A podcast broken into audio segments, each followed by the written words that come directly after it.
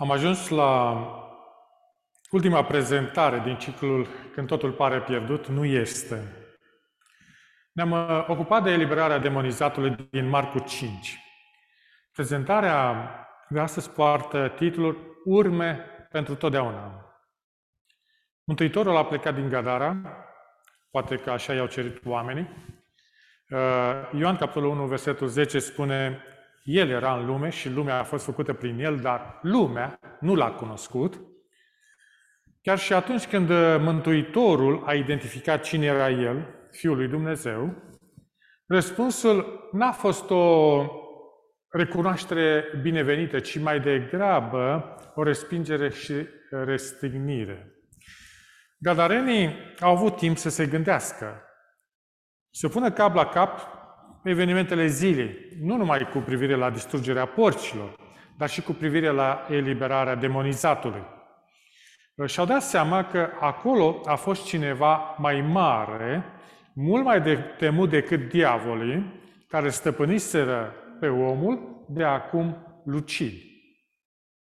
Mântuitorul l-a eliberat pe demonizat din lanțurile sale, dar cicatricele de pe membri au rămas pentru un timp.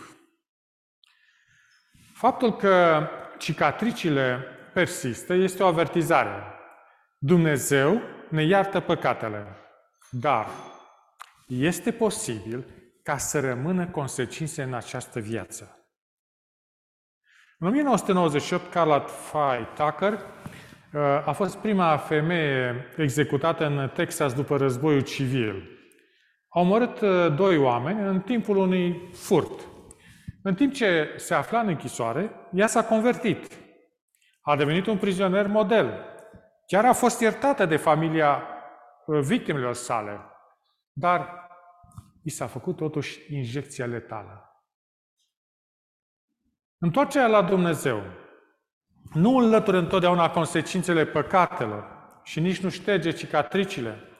Ele durează uneori dincolo de iertarea noastră. În mila Lui, ne modifică uneori circunstanțele și atenuează consecințele alegerilor greșite. Domnul Iisus i-a promis uh, tâlharului de pe cruce mântuirea, nu eliberarea de consecințele temporale.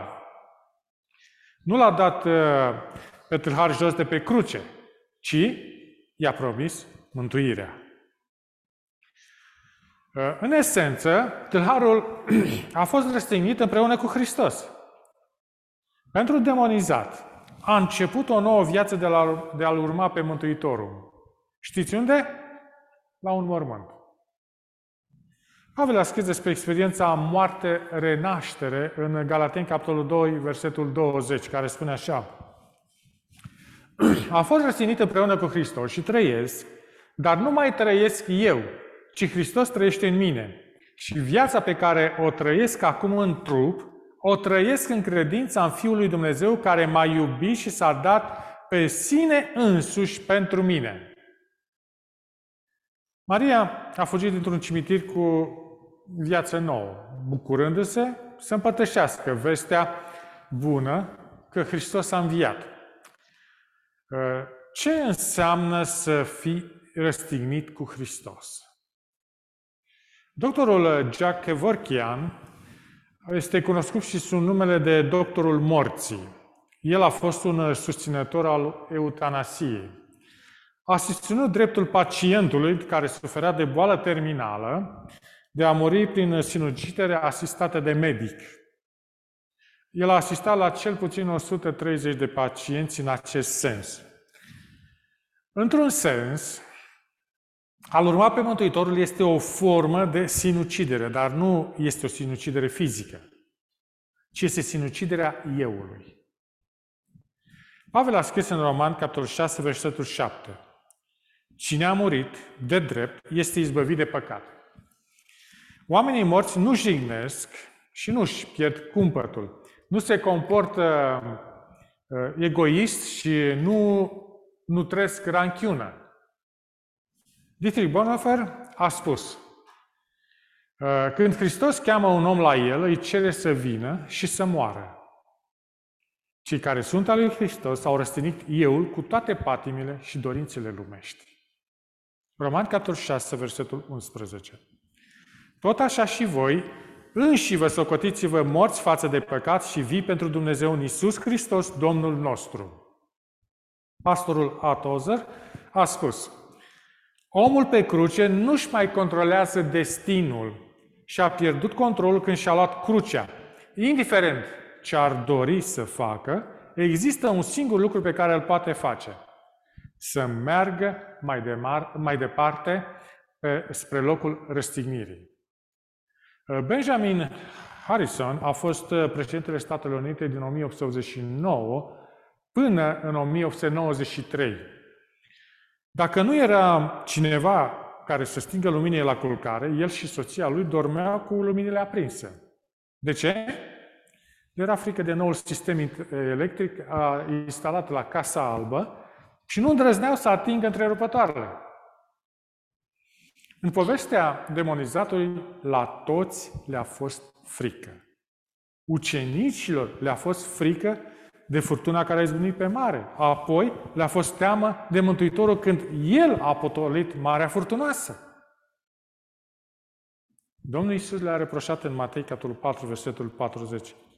Pentru ce sunteți așa de fricoși? Tot n-aveți credință? Când au ancorat în Gadara, ucenicilor le era frică de demonizat. Demonul le era frică de Domnul Isus. Locuitorul Gadarei le era frică de demonizat. Apoi le-a fost teamă de Mântuitorul care l-a eliberat. Liniștirea furturii și eliberarea demonizatului demonstrează ceva. Că Hristos este Domn peste toată creația. Atât peste lumea fizică, cât și peste lumea spirituală. Acțiunile lui au dus pace. Au arătat că El are o compasiune extraordinară. Atunci, de ce se tem oamenii? John Wesley a fost fondatorul Bisericii Metodiste. Timp de câțiva ani s-a îndoit de propria convertire, chiar dacă a lucrat neobosit ca pastor. Într-o zi s-a urcat pe o navă pentru a traversa Atlanticul. Pe vas erau câteva familii de creștini din Moravia. S-a stârnit o furtună teribilă. Toți erau pe punte. Vasul era scuturat violent de valuri. Uh, pânzele vasului se rupeau. Dar acești creștini moravieni stăteau liniștiți pe punte. Cântau imnuri creștine. Wesley îngrozit era acățat de marginea navei. A întrebat pe unul din moravien, nu ți-e frică? Omul a răspuns, nu mi-e frică. Wesley a întrebat din nou, femeilor și copiilor nu le este frică? Bărbatul a răspuns, nu, nu, este, nu ne este frică să murim. Viețile noastre sunt în mâinile lui Dumnezeu. În acel moment, Wesley și-a dat seama că el nu avea cu adevărat credință în Dumnezeu. Mai târziu Wesley a scris, cine se teme de Dumnezeu, nu se teme de nimic altceva. Cine nu se teme de Dumnezeu, se teme de orice altceva. 1 Ioan, capitolul 4, versetul 18 spune, În dragoste nu este frică, ci dragostea desăvârșită izgonește frica pentru că frica are cu ea pedeapsa și cine se teme n-a ajuns desăvârșit în dragoste. Creștinul autentic are încredere în Dumnezeu, indiferent de circunstanțele externe. El știe că nu are de ce să se teamă, pentru că Dumnezeu este pe tron. Titanicul a fost construit uh, la Belfast, capitala Irlandei. Oamenii din acel oraș erau mândri de el. Titanic era vestit în lung și în lat, drept nava care nu se scufundă. La bordul Titanicului au fost 16 membri a unei biserici protestante din Belfast. Toți erau mecanici pricepuți. S-au scufundat împreună cu vasul. Primarul a spus că orașul n-a trecut niciodată printr-o durere mai mare, chiar și cei mai stoinici, stoici bărbați Uh, când se întâlneau pe străzi, se luau de mâini, izbuneau în lacrimi și se despărțeau fără un cuvânt. Duminica după tragedie, un pastor american se afla în vizită la Belfast, El a predicat în biserica căruia i-a aparținuseră cei 16 uh, mecanici. Biserica era plină de oameni. Nu doar membrii bisericii, ci din toate confesiunile. Plânsetele multor văduve și orfani umpleau încăperea altfel tăcută. Pastor a predicat corabia de nescufundat. Dar el n-a predicat despre gigantul de 11 etaje care a lovit icebergul. Uh, mesajul lui era despre o altă navă de nescufundat. Micuța barcă de pescuit de pe Marea Galilei, din Marcu, capitolul 4. Acea barcă era de nescufundat, pentru că Mântuitorul dormea în ea. Pastorul a spus, slavă Domnului, Mântuitorul încă trăiește. El vine pe val și controlează furtunile. Când îl iei pe singurul pilot adevărat la bord, nu ai de ce să te temi. Vei învinge furtunile prezente, iar El va duce vasul în portul speranțelor noastre. Dumnezeu nu ne-a promis că ne va feri de furtuni, ci că ne va face să trecem prin ele. Mântuitorul le-a, poruncit, le-a poruncit ucenicilor să treacă marea, dar nu le-a garantat o trecere calmă. S-ar putea ca el să nu împiedice o furtună să lovească corabia. Dacă el este în barcă, nu va lăsa să se scufunde. Atunci nu ai de ce să te temi, vei ajunge la destinație. Nelson Mandela A stat în închisoare mai mult de 20 de ani. A fost întemnițat de fostul guvern de apartheid al Africii de Sud. Printr-o ciudată inversare de istorie, el a devenit președintele țării în 1994. Istoria Bibliei are exemple de oameni care au trecut de la închisoare la palat. Iată unul din ele, 2 Regi, capitolul 25, versetul 27 la 29.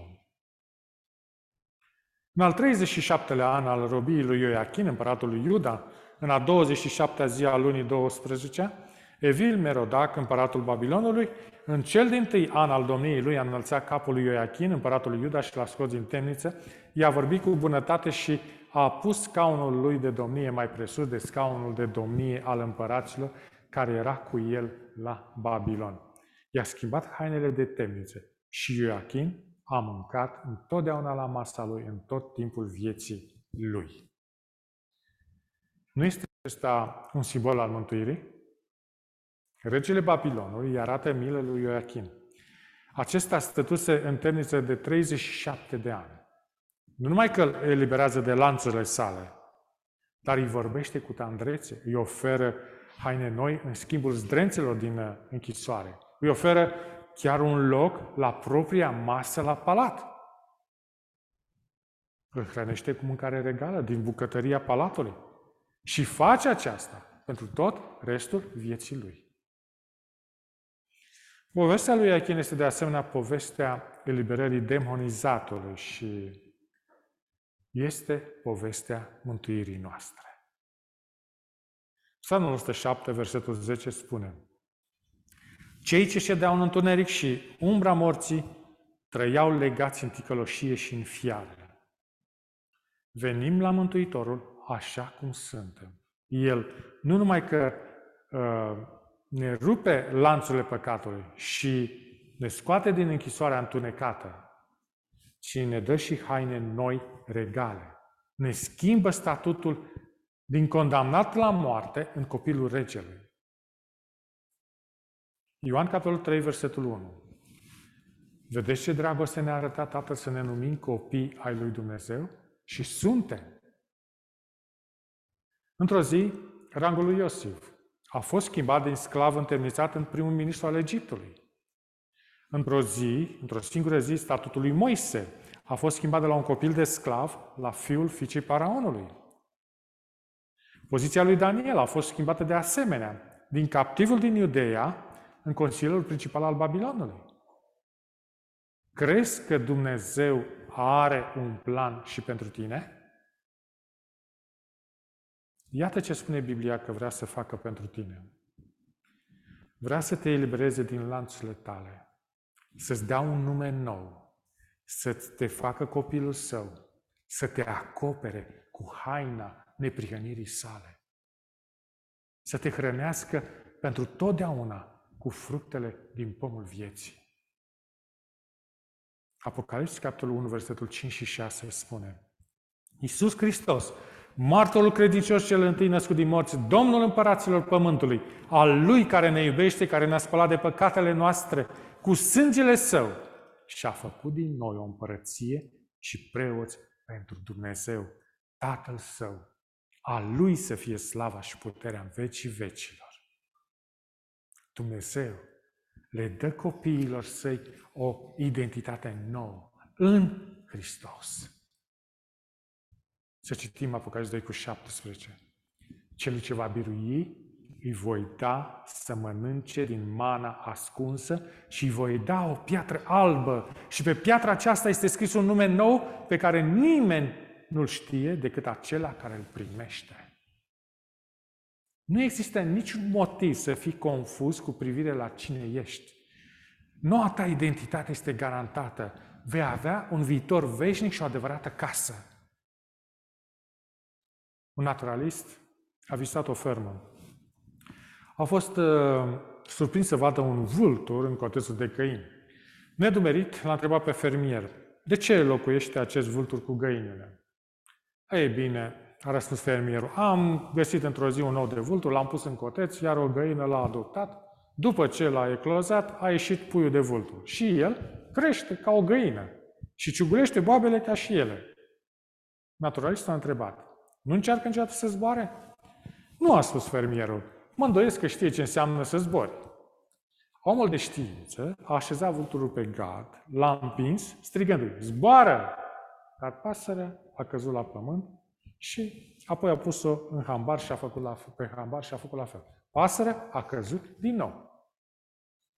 Naturalistul a cerut să ia vulturul câteva zile pentru experimente. Fermierul a fost de acord. Omul de știință a luat uh, pasărea docilă din mediul în care se obișnuise. A dus-o pe un deal înalt, la marginea unei prăpăstii. I-a vorbit cu blândețe. Te-ai născut să zbori. E mai bine să mori aici, pe stânțile de dedesubt, decât să trăiești cu tot, uh, tot restul vieții ca o găină. Nu ești ceea ce ești. Pasărea cu vederea ascuțită a zărit un alt vultur. Acesta plutea sus deasupra stâncii. Naturalistul a aruncat pasărea sus spre marginea prăpăstiei. I-a strigat, zboară!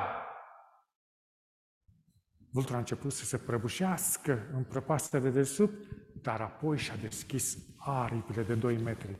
Cu un țipăt a început instinctiv să bată din aripi.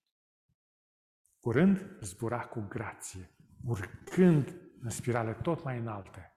În cele din urmă, vulturul a dispărut în strălucirea soarelui. Pasărea a devenit ceea ce s-a născut să fie. Antia Petru, capitolul 2, versetul 9 ne spune Voi însă sunteți o seminție aleasă, o preoție împărătească, un neam sfânt, un popor pe care Dumnezeu și l-a câștigat ca să fie al Lui, ca să vestiți puterile minunate ale Celui ce va chema din întuneric la lumina sa minunată. Să vestiți. Hristos ne-a încredințat mandatul uceniciei din Matei, capitolul 28, versetele 8 și 19, care spune, Iisus a apropiat de ei, a vorbit cu ei și le-a zis, toată puterea mi-a fost dată în cer și pe pământ. Duceți-vă și faceți ucenici din toate neamurile, botezându-i în numele Tatălui și al Fiului și al Sfântului Duh. Scoțianul Robert Moffat era misionar în Africa. S-a întors în patria sa pentru a recruta ajutoare. Era o iarnă britanică foarte friguroasă. A ajuns la biserica unde trebuia să vorbească. Doar un mic grup de oameni înfruntaseră gerul pentru a-i asculta apelul. Nimeni n-a răspuns chemării lui Moffat pentru voluntari în Africa. Dar un tânăr venise să repare orga bisericii.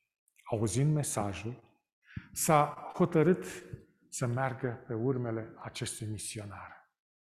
A mers la școală, a obținut o diplomă în medicină, s-a căsătorit cu Mary, fica lui Moffat, și a petrecut restul vieții slujind triburile din Africa. Numele lui este David Livingstone. Dumnezeu lucrează în moduri misterioase pentru a-și împlini scopul. De obicei, când Mântuitorul făcea o călătorie pentru a vindeca pe cineva, era la cererea unui părinte sau a unui prieten. Dar în uh, povestea demonizatului nimeni nu i-a cerut. Uh, Mântuitorul a traversat mar, uh, marea doar la comanda Tatălui Ceresc. A făcut călătorie primejdioasă pentru a transforma un demonizat pe care l-a eliberat, l-a îmbrăcat și i-a dat o misiune. Puțin ar sponsoriza un misionar pentru a ajunge la o singură persoană. Comitetul misionar din timpul Mântuitorului poate ar fi spus ce, ai făcut acea călătorie periculoasă riscând viețile asociațiilor tăi doar ca să predici la un singur om? Un om gol și cu mintea deranjată și apoi ai plecat după câteva ore? Călătoria lui Hristos arată valoarea incredibilă pe care Dumnezeu o acordă unui singur suflet.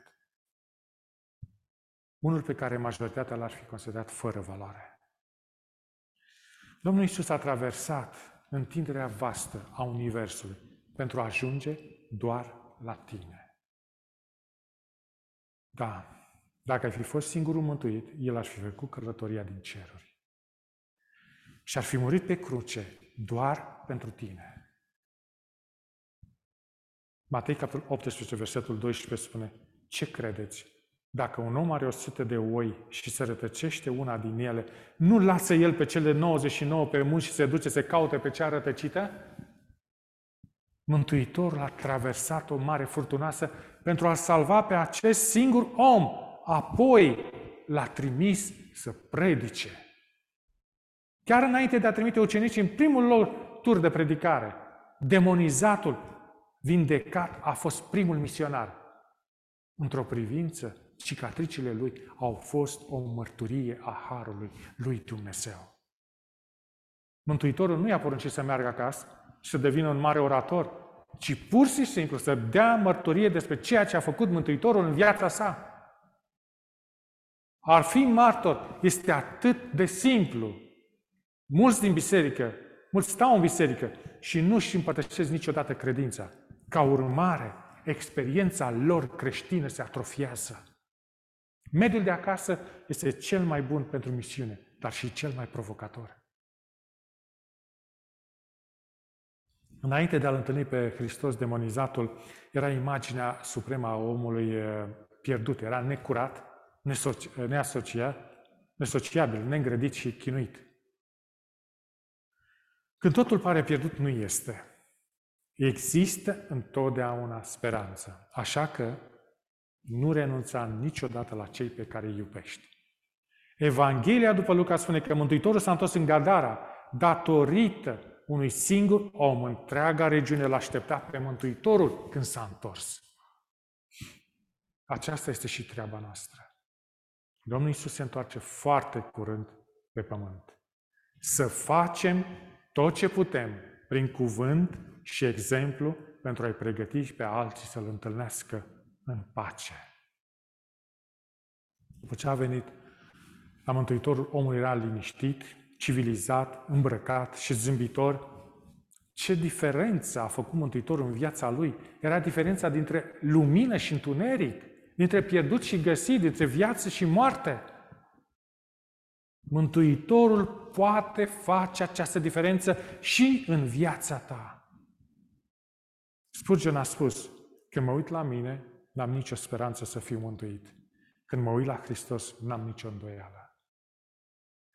Oricare ar fi lanțurile tale, Mântuitorul le poate rupe, te poate elibera. Dacă nu ai cerut deja lui Hristos să facă aceasta, cerei acum. Apoi, du-te și spune altora ce lucruri măreți a făcut El pentru tine. Adoniram Judson este renumitul misionar din Birmanie. Astăzi se, rupe, se numește Republica Myanmar, aflată în sud-estul Asiei. A îndurat multe greutăți pentru a aduce Evanghelia la cei pierduți. Timp de șapte ani a suferit foame și privațiuni. În acei ani a fost aruncat în închisoare. Timp de 17 luni a fost maltratat. Pentru restul vieții a purtat urmele lanțului cu care a fost legat. A fost eliberat în cele din urmă. Neînfricat, el a cerut permisiunea de a intra într-o altă provincie în care să reia predicarea Evangheliei. Regele i-a refuzat cu indignare cererea, spunând, Poporul meu nu este suficient de prost încât să asculte orice ar putea spune un misionar. Dar mă tem că oamenii ar putea fi impresionați de cicatricile tale și s-ar putea întoarce la religia ta. Cicatricele Mântuitorului ne vor aminti de dragostea sa sacrificială pentru eternitate. Apocalips, capitolul 21, versetul 1, spune Apoi am văzut un cer nou și un pământ nou, pentru că cerul din tâi și pământul din tâi pieriseră. Ellen White scrie, Acolo, minți nemuritoare vor contempla tainele iubirii răscumpărătoare. Durerea nu poate să existe în atmosfera cerului. Nu vor mai fi lacrimi, nici convoaie funebre, nici urme de plâns. Orice urmă de blestem este îndepărtată. Numai o singură amintire rămâne. Mântuitorul va purta pentru veșnicie semnele răstignirii. Pe fruntea sa rănită, pe coasta sa, pe mâinile sale, pe picioarele sale, se vor păstra pe veci urmele lucrării pline de cruzime pe care a făcut-o păcatul. Aceasta pentru că păcatul să nu mai revină niciodată în univers. Iubirea a biruit. Cel pierdut a fost găsit. Cerul răsună de glasul care proclamă cu tărie în Apocalips 5 cu 13. A celui ce șade pe scaunul de domnie și a mielului să fie lauda, cinstea, slava și stăpânirea în vecii vecilor. Să fim și noi un astfel de glas. Glas de recunoștință, mai ales acum când suntem în weekendul zilei recunoștinței către Dumnezeu. Un studiu realizat de psihologul Robert Emmons a împărțit voluntarii în trei grupuri. Fiecare trebuia să facă însemnări săptămânale în jurnal. Primul grup trebuia să scrie cinci lucruri pentru care erau recunoscători. Al doilea să scrie cinci lucruri care le dădeau zilnic bătăi de cap. Și al treilea să scrie cinci evenimente care i-au afectat într-o mică măsură. Care au fost uh, rezultatele studiului? Cei din grupul de recunoștință s-au simțit mai bine în privința vieții lor în general. Aveau mai multă speranță pentru viitor și au raportat mai puține probleme de sănătate. Biblia ne ne-a spus despre beneficiile recunoștinței față de Dumnezeu, deoarece lucrul acesta ne amintește de caracterul său. Psalmul 100, versetul 4 și 5 spune Lăudați-l și binecuvântați-i numele, căci Domnul este bun, bunătatea lui ține în veci și credincioșia lui din neam în neam. Să-i mulțumim lui Dumnezeu pentru că la El toate lucrurile sunt cu putință. Cu El, chiar când totul pare pierdut, nu este. O inimă plină de recunoștință hrănește un spirit de bucurie și Dumnezeu să ne ajute la aceasta. Amin.